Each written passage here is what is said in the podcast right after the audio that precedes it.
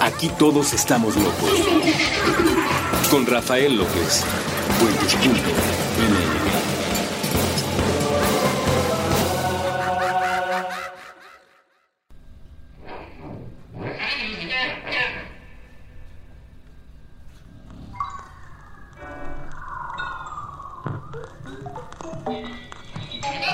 y bienvenidos una vez más a este programa que se llama Supracortical. Yo soy Rafa López y estoy muy contento porque el día de hoy vamos a platicar con un experto en el área de la sexualidad. Tenemos aquí junto a nosotros a Juan Antonio Rodríguez Higuera, médico sexólogo egresado de la Universidad Autónoma de Guadalajara. Bienvenido, Juan.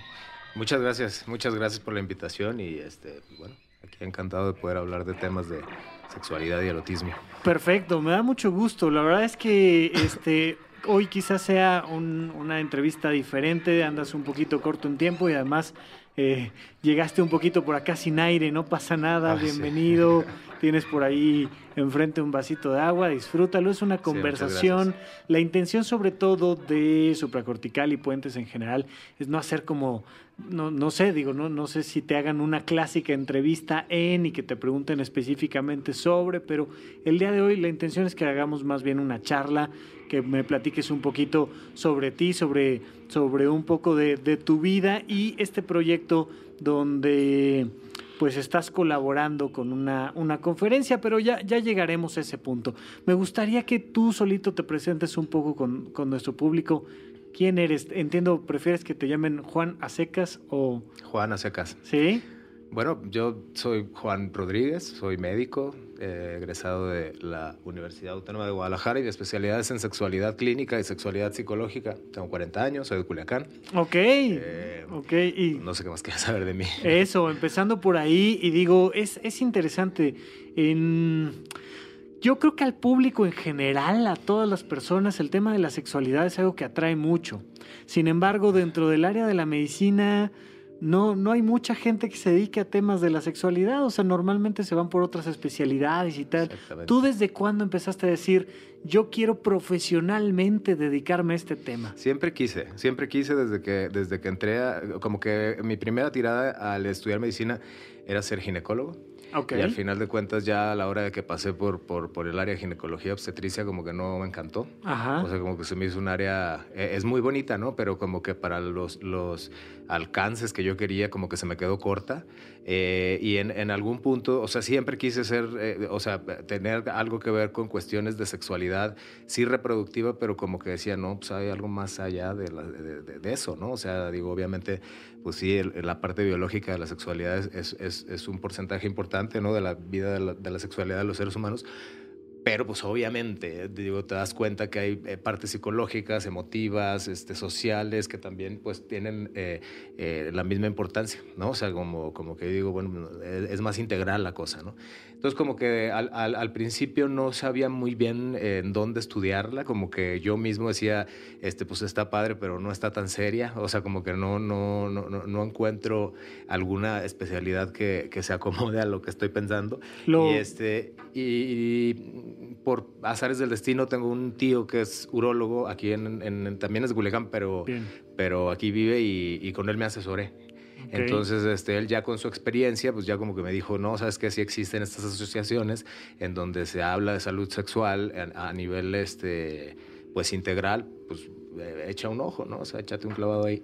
Fui y pues ya, dije, pues con Te encantó. anillo. Sí, Qué sí, sí. maravilla. Oye, las, las especialidades más cercanas, digamos que serían por un lado ginecología, por otro lado urología y en medio la psiquiatría, ¿no? Serían un poco las, las grandes No, sin ramas. duda, la psiquiatría, por supuesto, que está completamente inmiscuida ahí, pues oye, casi, yo, yo me atrevería a decir que más del 95% de los, de, de los conceptos sexuales, pues están en la mente. provienen, provienen un poco de ahí. Y, con eso quisiera yo este, hacerte la pregunta que le hago siempre a mis invitados, que se responde nada más con un sí o un no.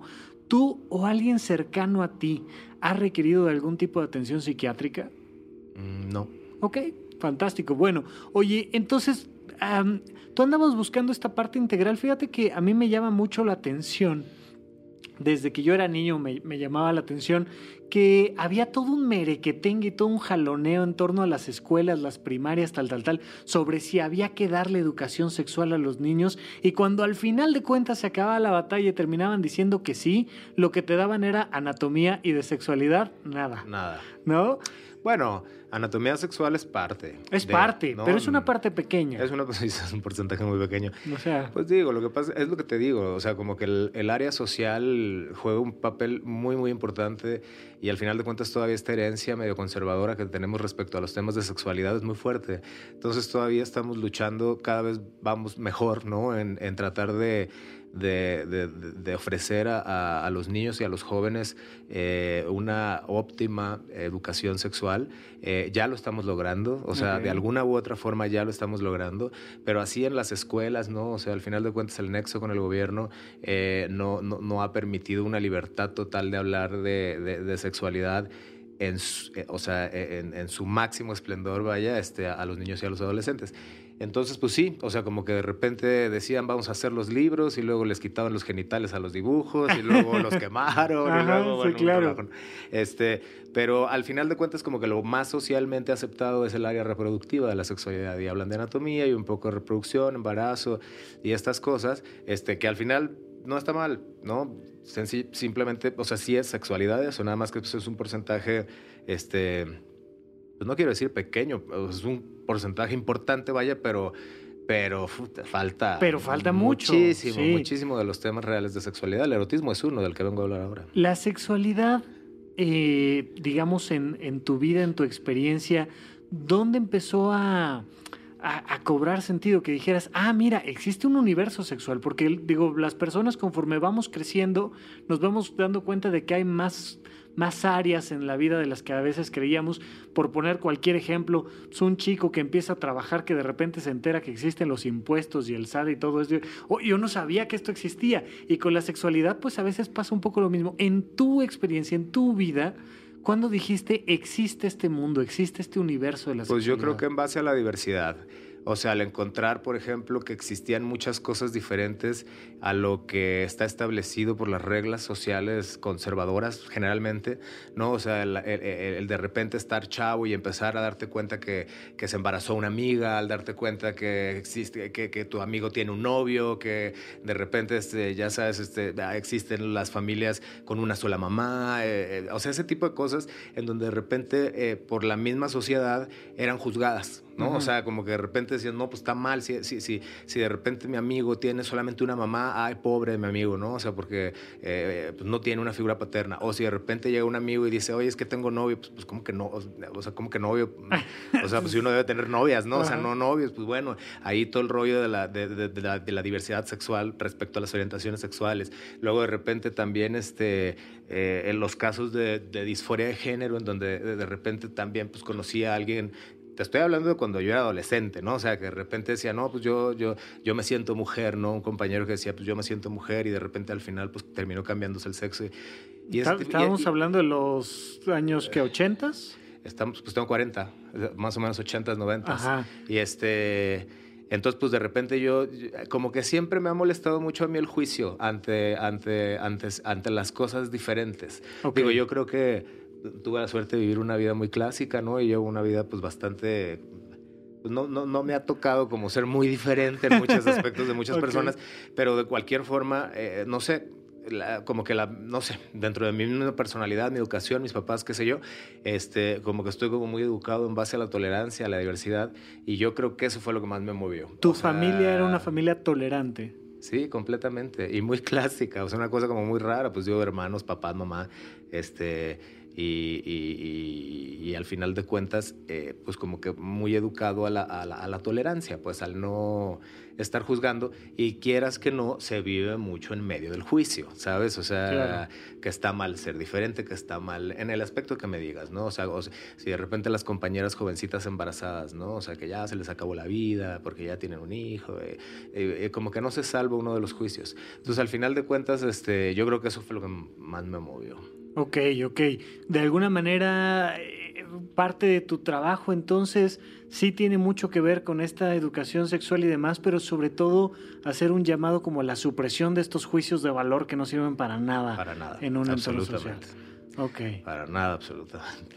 Y digo, yo creo que es, eh, es difícil, la verdad es que es bien difícil lidiar con esto porque en pleno 2016 pues todavía hay muchísimo juicio ante, ante ciertas situaciones, aunque ahí va, ahí va la cosa, ¿no? O sea, en lo que te decía ahorita ya nos estamos inmiscuyendo mucho, por ejemplo, eh, uno de mis trabajos que es formar parte de la Fundación México Vivo, que yo creo que mm, por ahí es el nexo en el que estoy en esta entrevista, Sí. eh, eh, tenemos pues un, un- un proyecto que se llama Generación Viva, en donde vamos a toda la República a dar clases de educación sexual. O sea, y, y- y la verdad es que pues muchas escuelas privadas nos dan, nos dan este eh, paso a entrar, en donde pues les hablamos de muchas cosas muy padres. O sea, por ejemplo, a mí uno de los temas más importantes es uno que se llama salud sexual frente al plan de vida, en donde de repente pues a los, a los, a los niños y a los, y a los adolescentes, eh, dentro de su plan de vida, ya sabes de qué, qué quieres ser, qué vocación tienes, este, cuáles son tus habilidades, X, este, ahí metemos qué onda con tu vida sexual.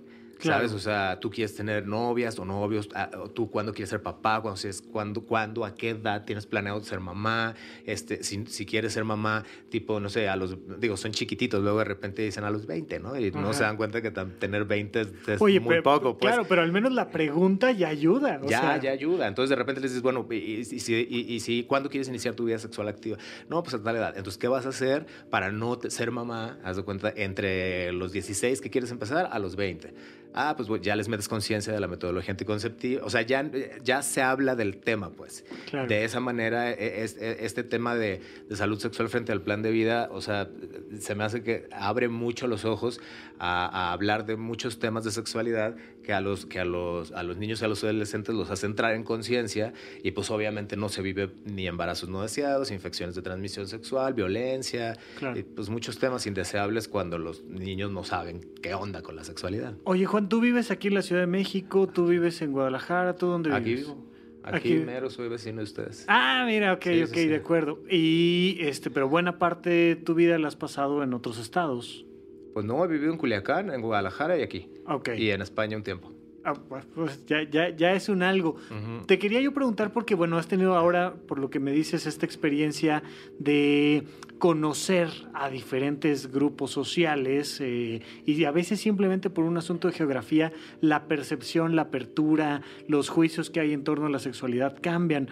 Eh, me, me gustaría, no sé si tengas así como algún lugar, alguna referencia, alguna época histórica o algo, donde tú digas, aquí había una gran apertura, acá más bien hay una represión, eh, como fenómeno cultural que te haya tocado un poco a ti vivir. Yo creo que ahorita, Ok, al hoy por hoy.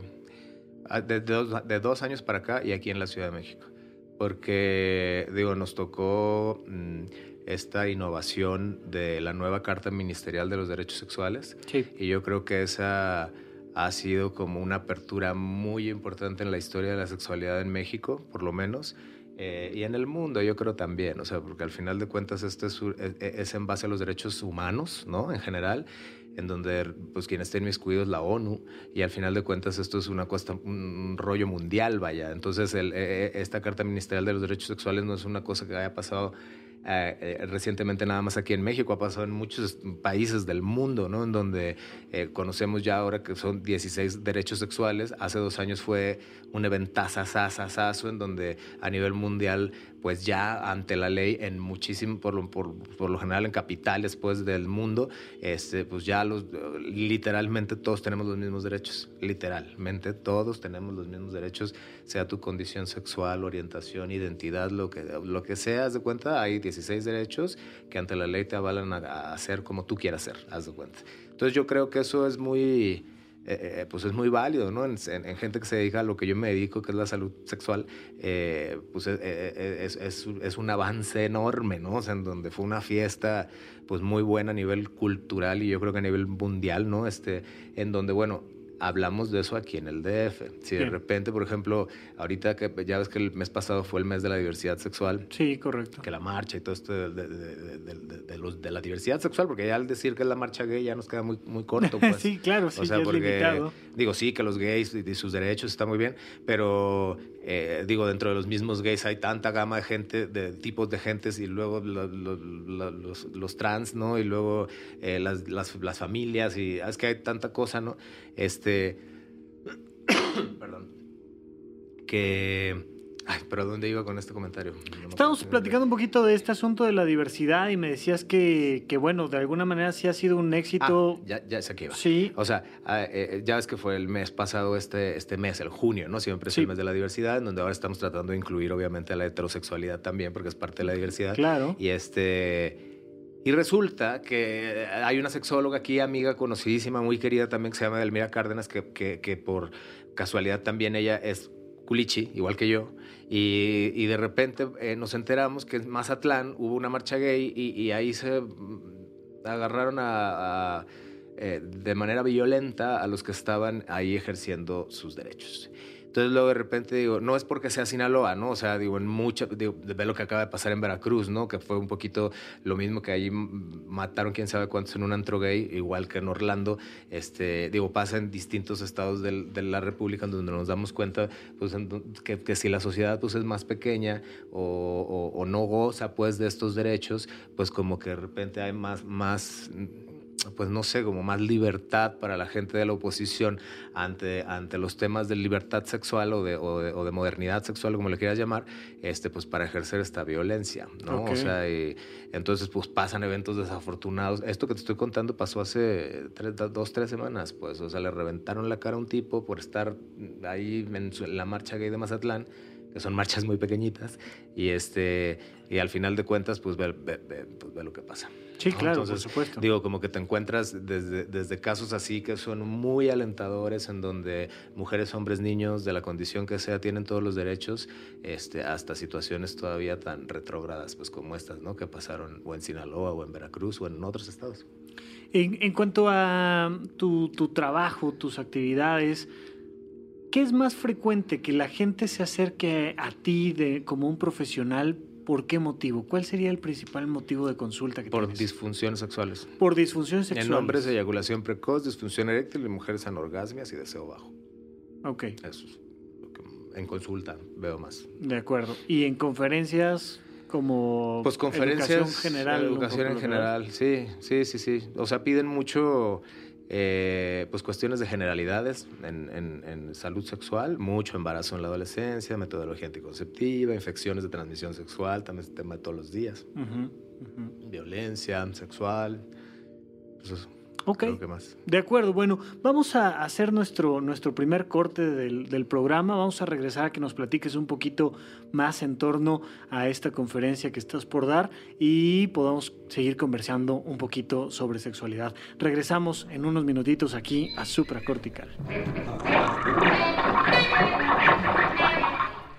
El Museo del Objeto del Objeto presenta la exposición Erotismos, la vida íntima de los objetos. ¿Qué pueden decir las cosas sobre nosotros? Erotismos, sobre nuestros deseos, sobre las historias que nos aceleran la sangre. Erotismos, un recorrido por objetos que llegaron hasta nuestra realidad, directo de la fantasía de alguien más. Colima 145, Colonia Roma Norte, Ciudad de México. Acompaña tu visita escuchando las intervenciones de Puentes en Spotify. Busca la playlist de Erotismos Modo. En configuración, activa la reproducción con crossfade de 12 segundos y reproduce la playlist en el orden original. Erotismos, la vida íntima de los objetos. Martes a domingo de 10 a.m. a 6 p.m. Del 20 de abril al 28 de agosto 2016. Spotify y Puentes invitan.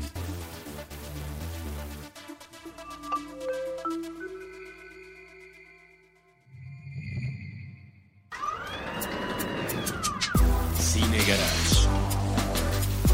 Aquí cabe todo el cine. Con Eric Estrada. Nuevo episodio de lunes a viernes a las 7 pm. Puentes.me.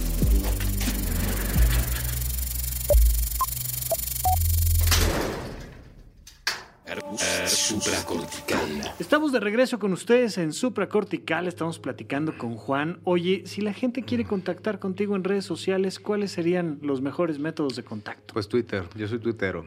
Es arroba, oh, perdón, sí, arroba Juan Antonio 4.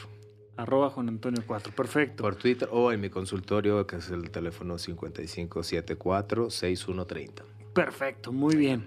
Bueno, oye, pronto vas a dar una, una conferencia y me pareció muy interesante el, el nombre de la conferencia, que es Parejas eróticamente inteligentes. Sí, ese es el tema que vamos a dar. ¿Qué tiene que ver la inteligencia con el erotismo? Todo. Todo. Absolutamente todo. sí, os- bueno, en mi opinión, ¿verdad? Bueno, depende también de la situación. O sea, la verdad es que el erotismo...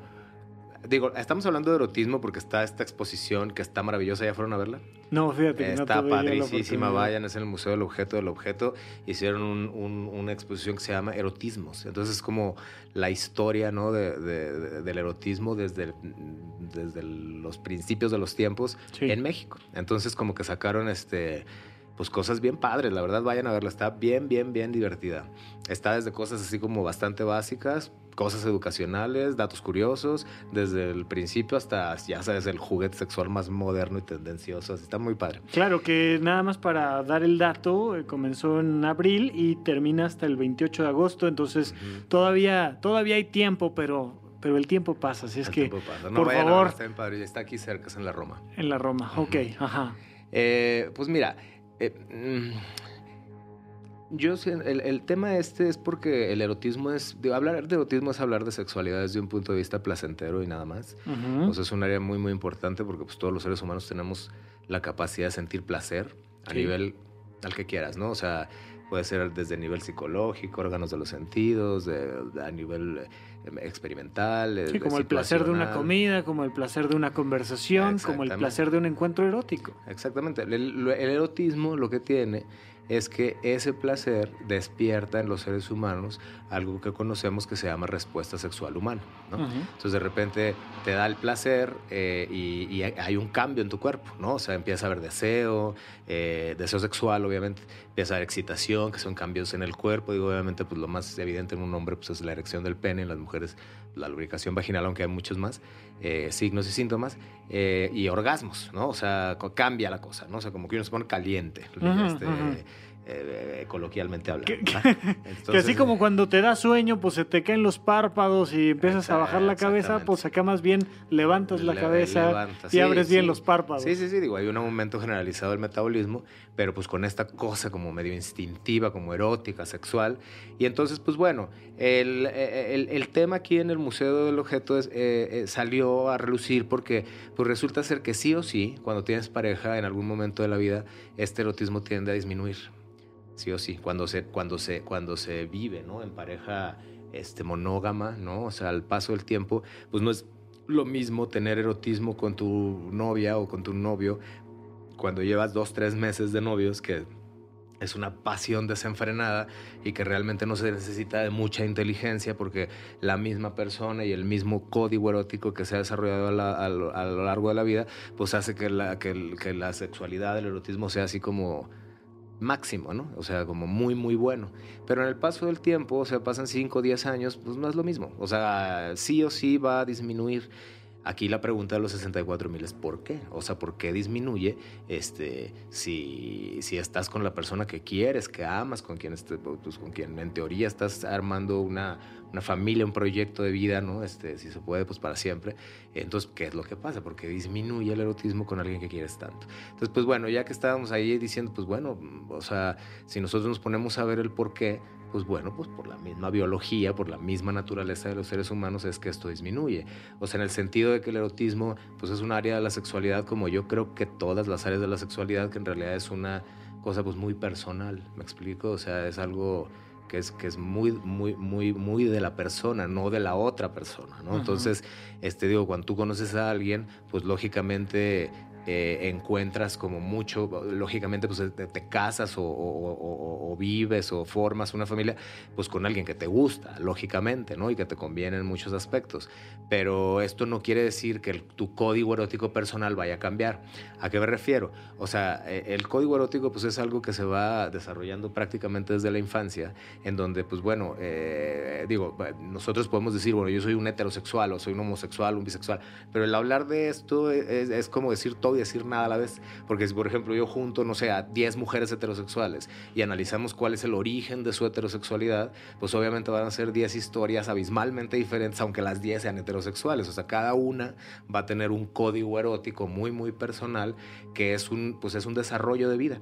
Entonces, haz de cuenta, una podrá decir, bueno, a mí me gustan los hombres altos, este, de ojos oscuros, eh, me gusta que, eh, que sean eh, divertidos, me gusta que, no, no sé, que sean deportistas. O sea, ahí ya van cuatro fantasías que pueden despertar la respuesta sexual a esa mujer. Claro. Puede ser que a la, a la segunda, pues los altos, no, o sea, le gustan chaparritos y gorditos y esos son los que, los que a ella le prenden. Claro. Y ese es el código erótico de la segunda.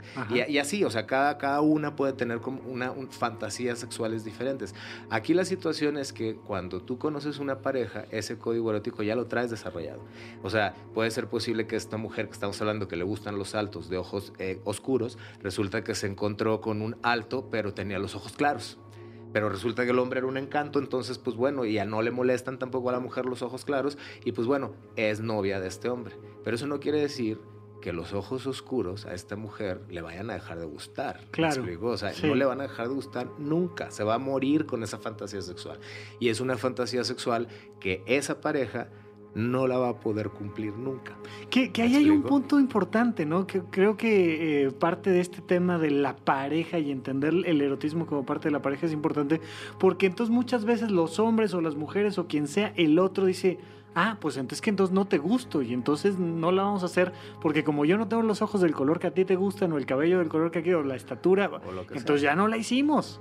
Exacto. O sea, eso se cree. Se cree. Eso se cree. sí. ¿Por qué? Porque pues dentro de una educación pues conservadora, pues de repente a todos nos dicen, o sea, cásate, este, pues con, con ya sabes, con quien te encante y le tienes que ser fiel, eh, ya sabes, en cuerpo y alma por los siglos de los siglos, amén.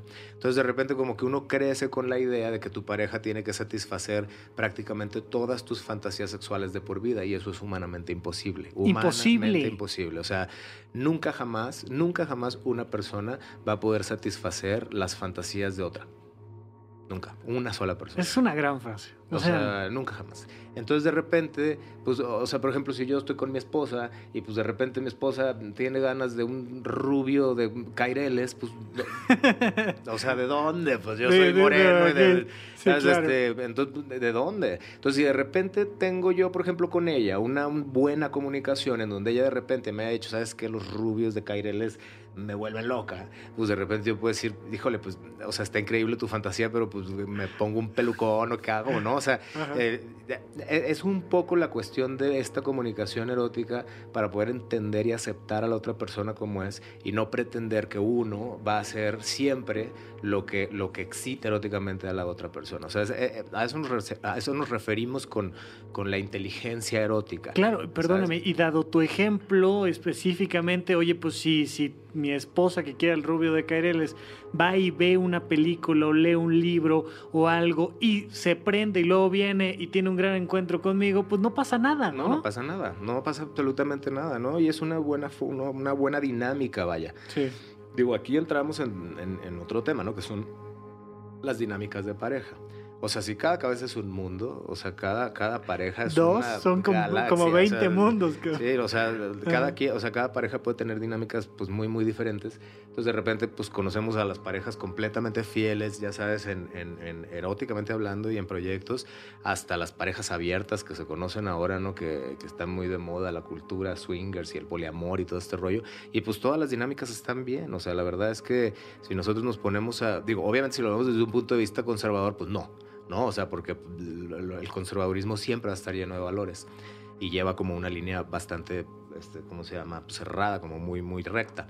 Pero la realidad es que, o sea, dinámicas pues existen muchísimas. Entonces, por ejemplo, eh, en el momento que dices tú, ¿no? O sea, si a mi mujer le gustan los rubios de pelo chino, pues de repente ella puede leer una novela que tenga que ver con eso, o ver una película que tenga que ver con eso y que ella pues empiece con sus fantasías acerca de, y ella puede fantasear que se lo besa, que se lo faja, que, se lo, que tiene relaciones sexuales con él, y pues bueno, es muy su rollo, es su fantasía. Claro. Y francamente es que es una, es un- es, es- es- es una demostración personal de madurez, de entendimiento, ¿no? O sea, de, de, saber que pues no es problema mío que a mi mujer le gusten los rubios, siendo yo un moreno, ¿no? Sí, claro. O sea, es un rollo que ella ya trae, ¿no? Y, y, y lógicamente es una cosa como muy antihumana, muy, muy, muy, muy inmadura, muy de no entender a los demás, el tratar de creer que ya yo voy a ser el único, ¿no? Que la, que, que, que la va a aprender por siempre, es imposible. No, y que además la vas a satisfacer al 100%, como si fuera nuestra obligación satisfacer a alguien más, ¿no? Exactamente, entonces... Ajá es un poco, o sea, cuando hablamos de, de, sí, sí, sí, sí, definitivamente, o sea, cuando hablamos de, de parejas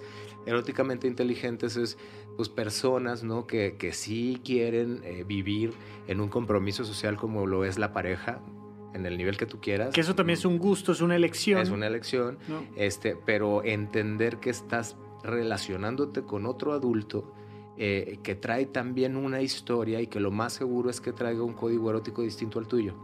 O sea, lógicamente si está contigo, tú cumples un porcentaje de ese, de, de ese código erótico, de esa dimensión erótica, pero no va a ser toda. Nunca va a ser toda. O sea, nunca, nunca jamás. Claro. Bajo, bajo, pero sin excepción.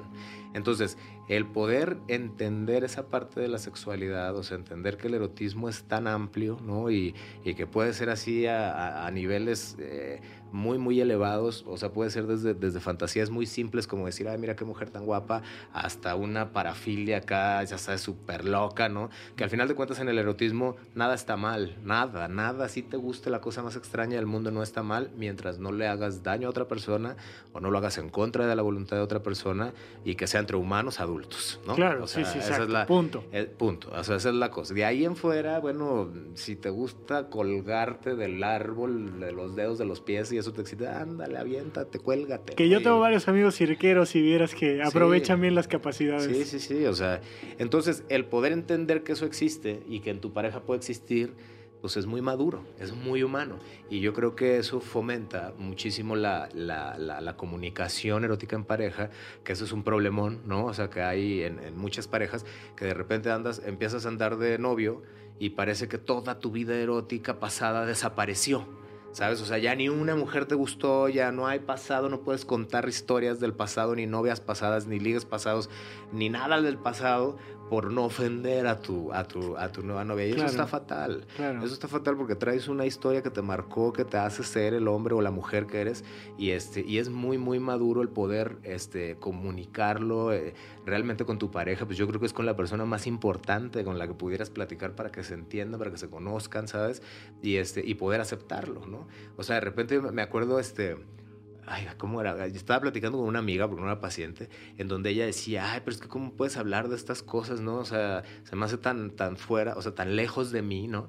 O sea, porque si yo de repente veo que, que, que, que, mi, mi esposo ve a otra, pues me vuelvo loca de los celos, ¿no? Entonces de repente le decía, bueno, pues si, si pudieras en algún momento imaginarte del placer que le puede causar a tu esposo, el, el, gusto por otra mujer y que tú te unieras a él eh, en ese gusto, en esa sensación positiva, este, y, y, unirte a él y ella, no, no, o sea, o sea olvida. O sea, no, no hay o forma, sea, ¿tú crees que yo sea, voy, o sea, ¿tú, ¿tú, crees que yo lo voy a permitir? Estoy muerta, estoy estúpido, ¿qué te ajá, pasa, cabrón? Entonces, pues digo, está bien, o sea, se, se respeta cualquier forma de, de pensamiento, pero eh, entre menos se entienda a la pareja y menos se acepte el erotismo de la pareja fuera del que hay conmigo, este, la monotonía sexual va a llegar más pronto. Que, aquí creo que haces un, papel, tú como tú, Juan, juegas un papel muy importante en cuanto a que pones el tema en la mesa. Y entonces a lo mejor a, una pareja le cuesta trabajo el decir, oye, pues fíjate que a mí me gusta X o Y tal, pero cuando vamos a una conferencia, cuando escuchamos una plática, cuando fuimos a una terapia o cuando escuchamos como ahorita una, una entrevista, de repente a lo mejor alguno de los dos empieza a poner el tema en la mesa suavecito, así, oye, déjate tú de lo que yo quiero, ¿qué opinaste de la entrevista? ¿no? Pues aquí estamos echando el tema cultural y, y de alguna manera hablar de esto ya pone a la pareja en un mejor contexto, ¿no? Yo creo que sí, yo creo que libera. Yo creo que libera porque somos humanos. O sea, hombres y mujeres somos humanos. Y todos, o sea, el que me pongas enfrente, tenemos la capacidad de tener erotismo. Todos, Claro. Todos, todos, todos. Porque es una condición humana, es como tener dos ojos, dos pies, es lo mismo, ¿no? Sí. Entonces, al final este, de cuentas, pues yo creo que de repente mucha gente se libera y dice, bueno, pues sí, o sea, la verdad es que sí he pensado a veces esto, o, o de repente eh, este actor puedo aceptar que me gusta, ¿no? Este, dicen luego las chavas, Sí. ¿no? El único, el único en el, el planeta único, Tierra, sí. aparte de ti, que sí me gusta. güey. Ajá, o sea, que esos Ajá. son comentarios así súper lights, pero Ajá. son de apertura. Pero ya es una Son de apertura. apertura, porque mira, parece mentira, pero yo he tenido pacientes que, pele- que pelean por, por eso, o sea, porque están viendo la tele y de repente el hombre dice, no manches, qué buena está esta, y ya la mujer se enoja. Sí. O sea, pero se enoja realmente porque el hombre está diciendo que la actriz está, no sé, que tiene buenas nalgas, punto. Sí. Entonces, y es un problema eso. O sea, yo no sé si entiendes el grado, ¿no? De, de, de, de pobreza en el desarrollo erótico de, de esta mujer en cuestión, de la que estoy platicando. Entonces, pues bueno, de, eso- de- de eso trata, de ese tema y muchos, ¿no? O sea, en, el- en la conferencia que damos ahí en el MOBO, obviamente, pues nos vamos a, pues, pues pian pianito, ¿verdad? O sea, hablamos un poquito de generalidades, mucho de erotismo, de los conceptos básicos de erotismo, pues tratar de entender, ¿no? El por qué, desde casi la infancia, adolescencia, erotismo infantil, o sea, todo este, este tipo de cosas para entender el por qué no está mal, ¿sabes? O sea, Claro. de repente hablar de erotismo infantil me parece como súper sano, porque, pues, de- o sea, el erotismo infantil es una cosa hermosa, o sea, digo, obviamente estamos hablando de niños, ¿no? O sea, y el erotismo infantil es de explorativo, es de, de cómo siento, cómo me gusta que mi mamá me toque, que me abracen, o sea, este tipo de situaciones que son como muy inocentes, vaya, como muy de juego, y al final si se le permite al niño, pues em- tiene un buen desarrollo erótico, ¿no? O sea, Claro. entonces hablamos desde cosas así como muy, muy básicas, este, en donde de repente dices, ah, pues sí es cierto. ¿A Que, es un tema complicado que de repente la gente se empieza a acercar al tema. Porque, híjole, a lo mejor si voy a la conferencia todo el mundo va a estar desnudo, ¿no? O a lo mejor No. si hablamos de, Ah, pues del erotismo de los niños, estamos hablando de que los niños tengan coito. No, no, o sea, no, a ver, no, vámonos despacitos, todos estamos vestidos, vamos a platicar, ¿no? Y la otra es, los niños tienen un erotismo que por supuesto es diferente a cuando viene el impulso de, de las hormonas Hormonal, sexuales exacto. en la adolescencia y tal, pero hay un erotismo implícito que es parte del desarrollo infantil. Sí, sin duda, sin duda, y hay que conocerlo. O sea, ahí está la base del poder ver que el erotismo es bueno y no es malo, como, como nos lo han este, inculcado a muchos. Digo, a mí, digo, yo estu- estudié en la escuela de monjas, ¿qué te voy a decir? O sea, en donde todo está mal, ¿no? O sea, si te masturbabas, tenías que correr a decirle al sacerdote cuántas veces lo habías hecho y cómo, que de repente ahora digo, bueno, pues, o sea, ¿en qué cabeza cabe? No, no, no, te lo El- cortas junto con las manos, Sí, que, o sea, sí, no, sí, no, no puede volver a pasar eso. sí. Ok. Entonces, este, pues yo creo que darle una connotación positiva porque lo es, este, eh, como el gusto de sentir una caricia, punto. O sea, Fíjate que me, me recordaste una, una breve anécdota personal. Yo también fui en una escuela de monjas y hubo un mes completo en el que nos pusieron a rezar todos los días para que Madonna no se presentara en concierto en México, porque era, bueno, el pecado mortal Sí, en sí. persona. Sí, Lucifer en, No, así, no, no, en vivo. cosa. Concierto de Lucifer. Una cosa impresionante, pero bueno, ok.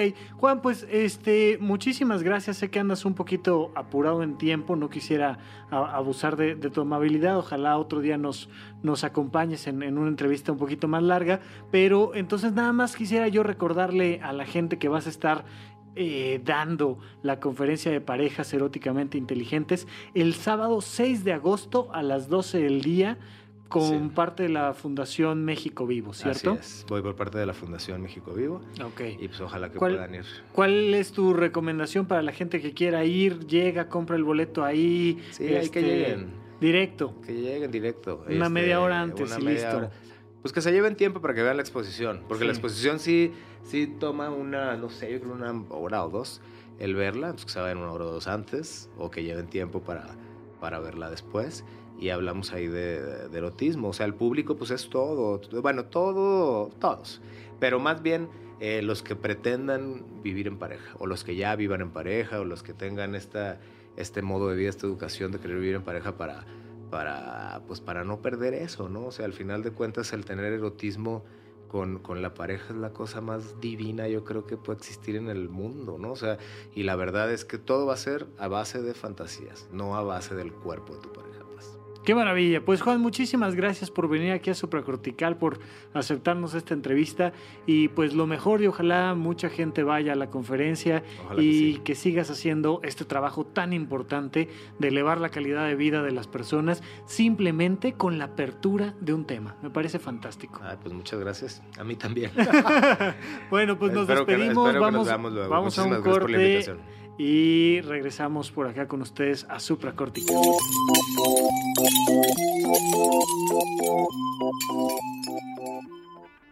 La gente de un lado del camino está tratando mal a la gente del otro lado del camino. La gente que tiene un trabajo está tratando mal a la gente que no tiene trabajo. La gente con una religión está tratando mal a la gente que tiene otra religión. La gente que escucha un tipo de música está tratando mal a la gente que escucha otro tipo de música. La gente que gusta de un tipo de zapatos está tratando mal a la gente que gusta de otro tipo de zapatos. La gente que gusta de moverse en un tipo de vehículo está tratando mal a la gente que gusta de moverse en otro tipo de vehículo. La gente que está respirando está tratando mal a otra gente que también está respirando. La gente que gusta de un tipo de comida está tratando mal a la gente que gusta de otro tipo de comida. La gente que no usa drogas está tratando mal a la gente que se pregunta por qué no se pueden usar drogas. La gente en un lado del camino no escucha a la gente del otro lado del camino. Dinamita tus prejuicios. Construye puentes.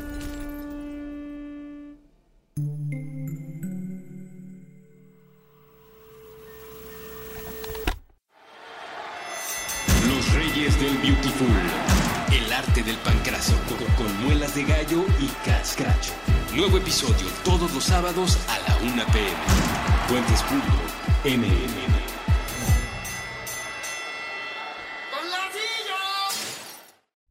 Entre dos cerebros distantes, un puente.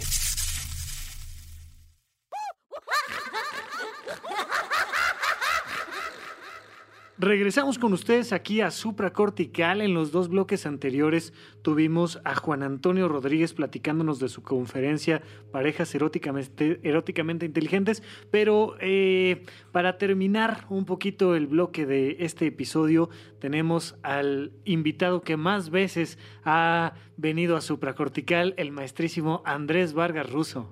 Soy el Darinka Buendía de este programa. Fíjate que tengo yo ahí una, una, lucha personal con Darinka que quizá ella no lo sepa, pero ahora mi meta es alcanzarla. Nada más que como yo ya tengo, afortunadamente, como siempre, y cada vez que vienes te lo agradezco, un espacio en Puentes, ya me da un poco de pena venir más veces al chiste del sofá.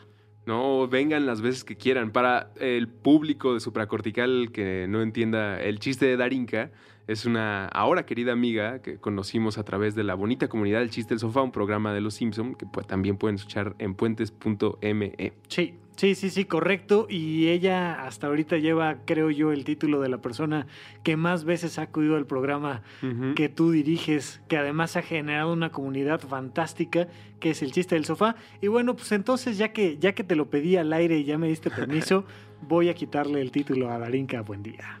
Muy bien. Entonces, este, te tenemos el día de hoy para que nos platiques un poquito de erotismos, la vida íntima de los objetos. ¿Qué es eso? Platícanos un poco. El. Como ustedes deben saber, y si no los invitamos a descubrir, tenemos un perfil en la plataforma de Spotify donde existe un catálogo musical gigante y a Puente se nos ocurrió que podíamos hacer unas nuevas listas de canciones que no fueran solamente la música, sino que pudiéramos integrar fragmentos o producciones eh, hechos por nosotros entre las canciones para simular un programa de radio súper personalizado. Entonces empezamos a trabajar con museos como el Palacio de Bellas Artes, que tuvieron la, confianza, la confianza de abrir su puerta y decirnos, órale, organícense esto, esta idea loca. Y así empezamos un proyecto que se llama Intervenciones, que para este año trabajamos con el Museo del Objeto, quienes también muy amablemente abrieron sus puertas para hacerlo. ¿Cómo trabajamos eh, con un museo? recibimos los textos curatoriales, que son normalmente los que ven en las paredes de, los museos cuando van a exposiciones, que son la información, no necesariamente la ficha de los objetos, de las pinturas, sino lo que te va paseando y te da contexto. Y a partir de eso generamos un guion relacionado con la obra. En el caso de erotismos, el reto era tan pícaro como eh, difícil, porque se trata, se trata de eh, nuestros sentidos, nuestra sexualidad, cómo la ha experimentado la civilización en los últimos, me parece que 70, 80 años, y transmitir eso eh, a través del audio, valiéndonos también de los objetos que están ahí y es increíble. Eh, recomiendo a los que se sonrojan no ir con sus papás porque seguramente será, serán momentos complicados, Sí. pero eh, creo que logramos algo muy padre en la combinación entre nuestras sugerentes reflexiones alrededor de la sexualidad y cómo estamos relacionados uno con el otro, que seguramente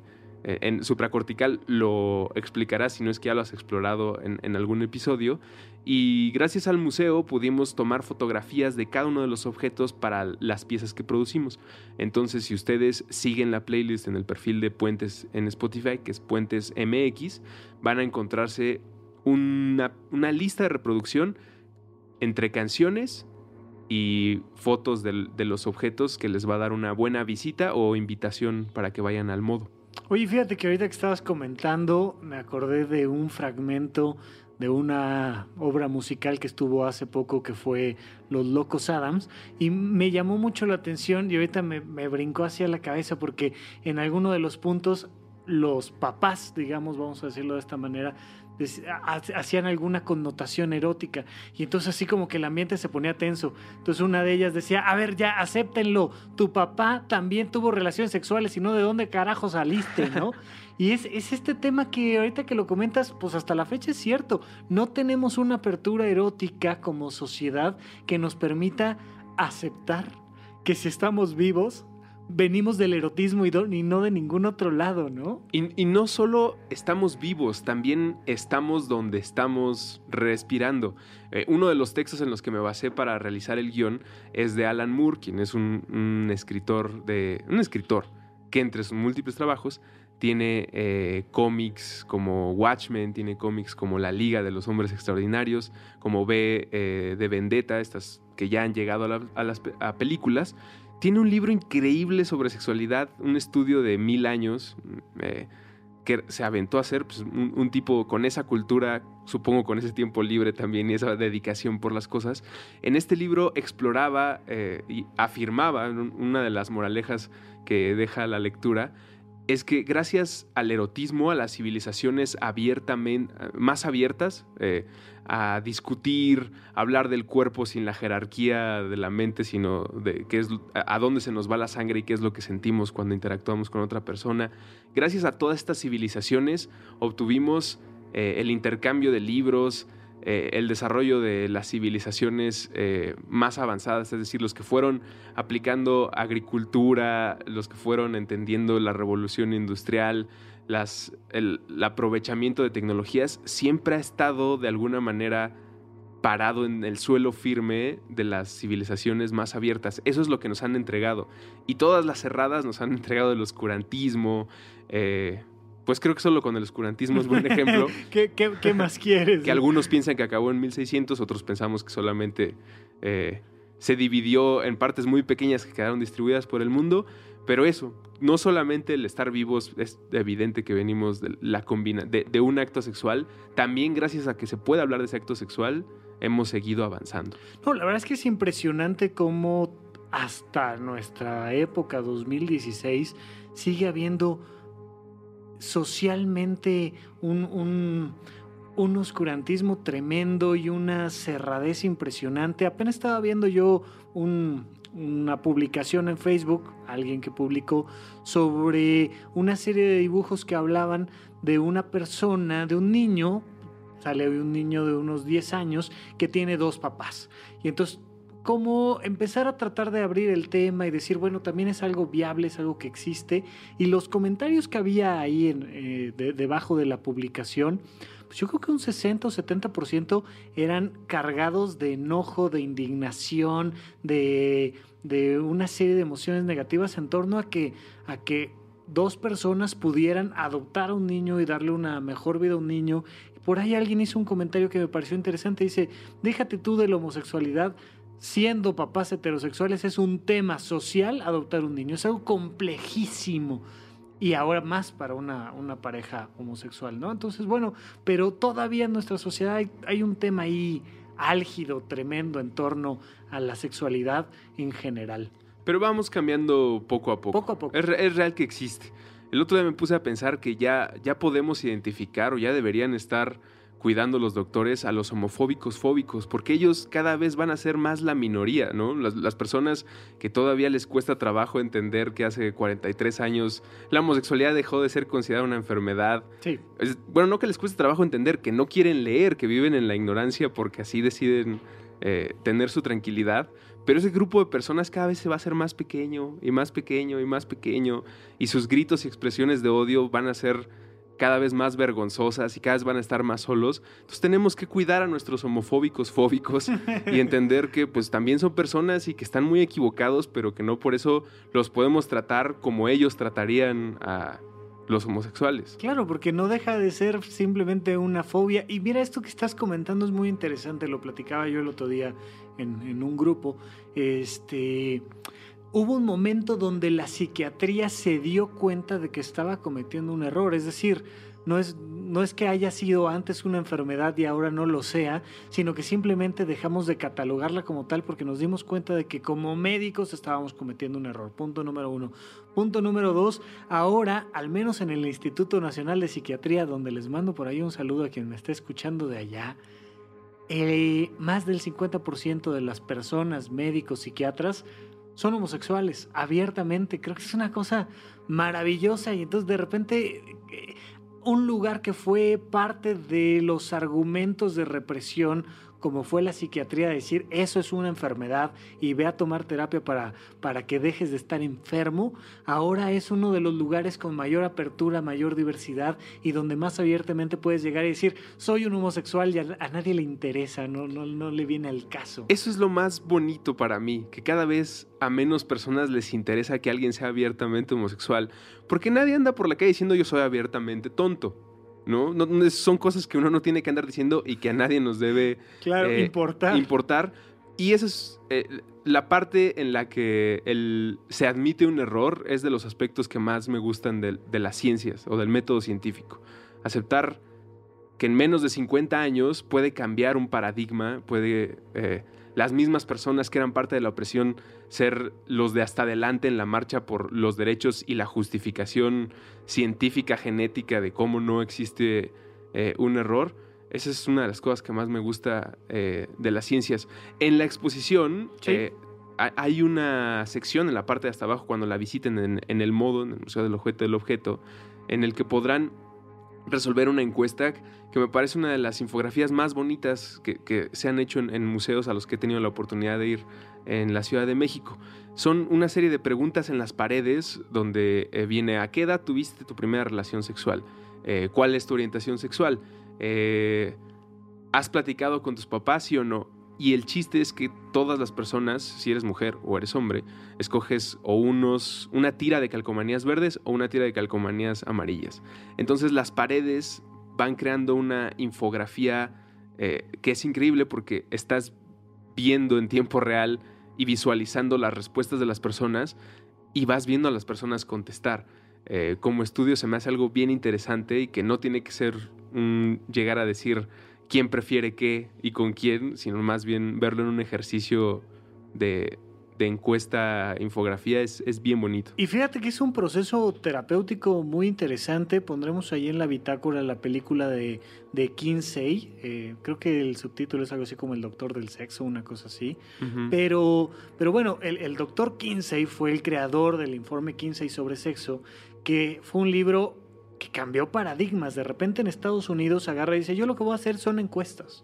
Y entonces voy a plasmar los hábitos eróticos ¿no? de, las personas en Norteamérica. Y por supuesto que se le vinieron encima. Cuando salió el libro fue una cosa este, revolucionaria, tremenda. Pero empezó a recibir cartas y telefonazos de decir, doctor, gracias porque me acabo de dar cuenta de que soy normal que a la mayoría de las personas les gusta esta cosa erótica que a mí también me gusta y yo me sentía este anormal, deforme, sucio cuando resulta que es un gusto totalmente común. Aquello que te guste a ti, tú que me estás escuchando del erotismo, seguramente te vas a encontrar a alguien que le gusta lo mismo. Si existe el chiste del sofá, deben de existir otras cosas parecidas donde cosas súper locas en cuanto al erotismo sean comunes también. Igual de sucias. Igual de sucias. Como decía Woody Allen, eh, el sexo es sucio solo si se hace bien. de, de- de ser escritor. Y tienes razón, eh, creo que una de las cosas que aporta la, la visita al museo, si es que así deciden hacerlo, los invitamos definitivamente Sí. a que vayan a Erotismos y lo recorran escuchando la selección musical y producciones que hicimos. Pero ahora sí, vayan con sus papás, no importa que se sonrojen, he cambiado de opinión eh, Sí. eh, Por- en, este, en estos breves minutos. Válgame, si no empezamos a ir con nuestros papás, en- eh, que también incluso es terapéutico para los papás, digo, no, no sé si a ti te haya pasado, pero de repente ahora son los hijos o las hijas las que les empiezan a decir a los papás, oye, ¿y pues hace cuánto? Porque te hace falta, te, te divorciaste de mi papá hace 20 años, ¿no? ¿Y qué estás haciendo con, con tu vida sexual?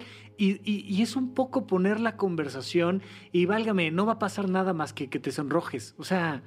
No, no- no hay mayor agresión que esa y al final creo que puede ser un, un mundo más abierto. Vayan con sus papás, va a ser, va a ser la consigna de, de Sí. supracortical para el público de Puentes. Teniendo la conversación con sus papás o recorriendo la exposición, seguramente llegarán a mismas conclusiones de es algo que nos ha acompañado desde hace muchísimo tiempo, es algo que es parte de nuestras vidas y no es no tendría por qué tener la etiqueta de sucio en, en ningún punto, a menos que la persona disfrute de, de la sociedad, pero creo que esa es una de las cosas que les va a aportar a su vida visitar la exposición y escuchar lo que preparamos con mucho cariño para todos ustedes. ¿Tú escuchaste alguna de las conferencias, Ruso?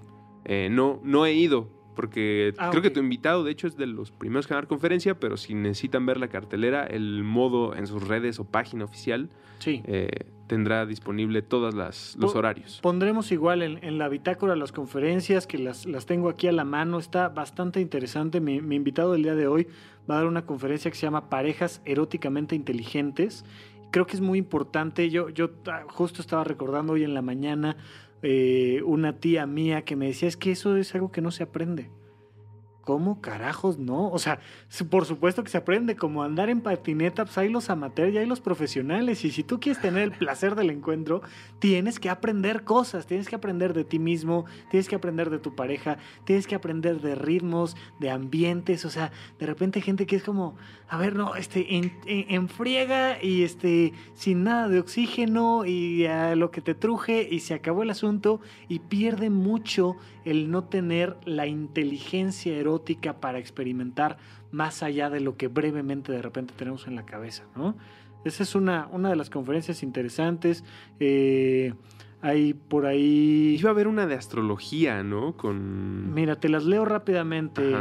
Eh, parejas eróticamente inteligentes, objetos pervertibles, taller y conferencia, diversidad sexual, comunicación sexual entre padres e hijos, qué hacemos los mexicanos con el sexo, el juego cósmico del erotismo, a lo mejor esa es la que estabas Co- pensando. eh, ¿Quién es la que da la conferencia? Es El juego cósmico del erotismo la da Julia Palacios Franco, Julia Palacios. doctora en comunicación y astróloga. Sí, ella, ella seguramente la han visto en televisión o escuchado en 90.9 en Ibero Radio.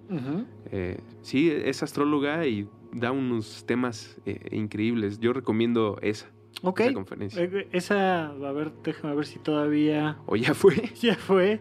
eh, sábado 2 de julio y Sí, no creo, creo que no tiene una, una repetición por ahí, pero, pero de todas maneras pues, seguramente la podrán encontrar en, en YouTube, como dices, este, vamos a tratar de buscar algo para la bitácora y ponerlo. Y bueno, pues nada más hacer la recomendación de que vayan, vayan solos, vayan con sus parejas, vayan con sus amigos, vayan con sus papás o con quien quieran. Este, déjenos sus comentarios en la bitácora de, de qué tal, si les gustó la conferencia o no, el museo como tal, eh, y pues que tengan la, la oportunidad de empezar a platicar sobre este tema.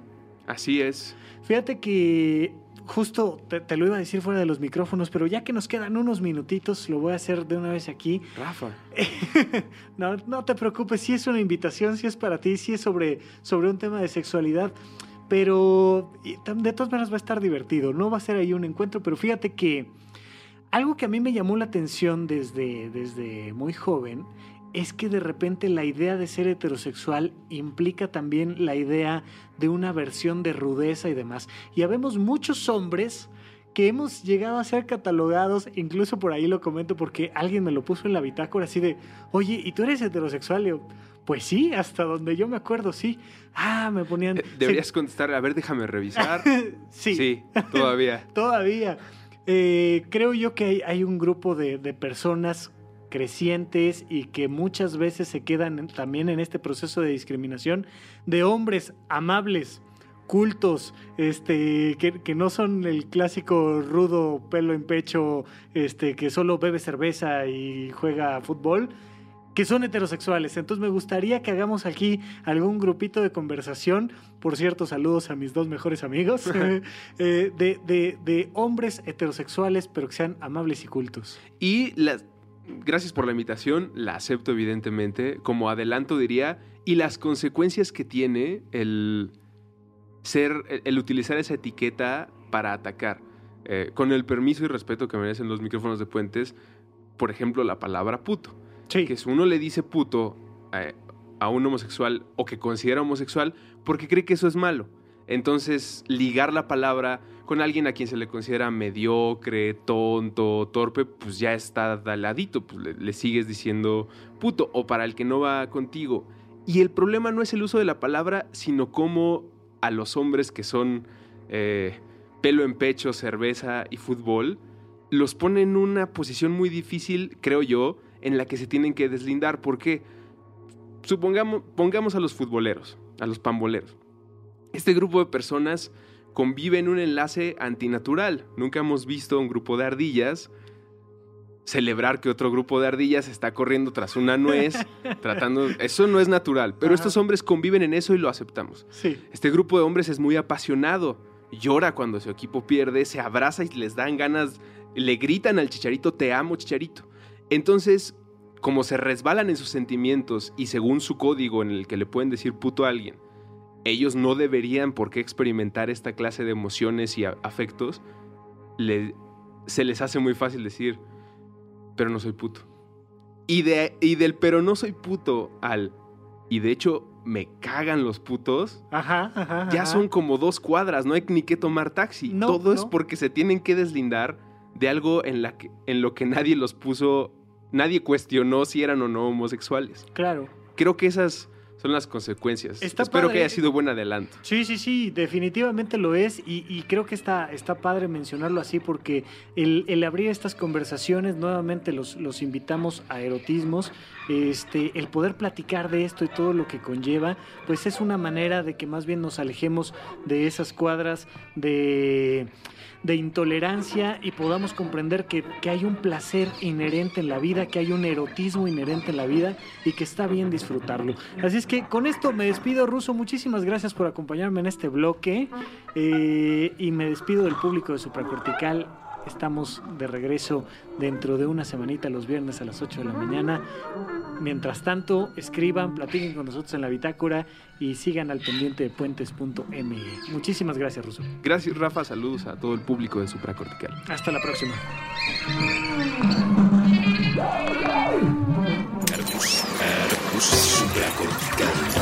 Aquí todos estamos locos. Con Rafael López. Puentes.mx.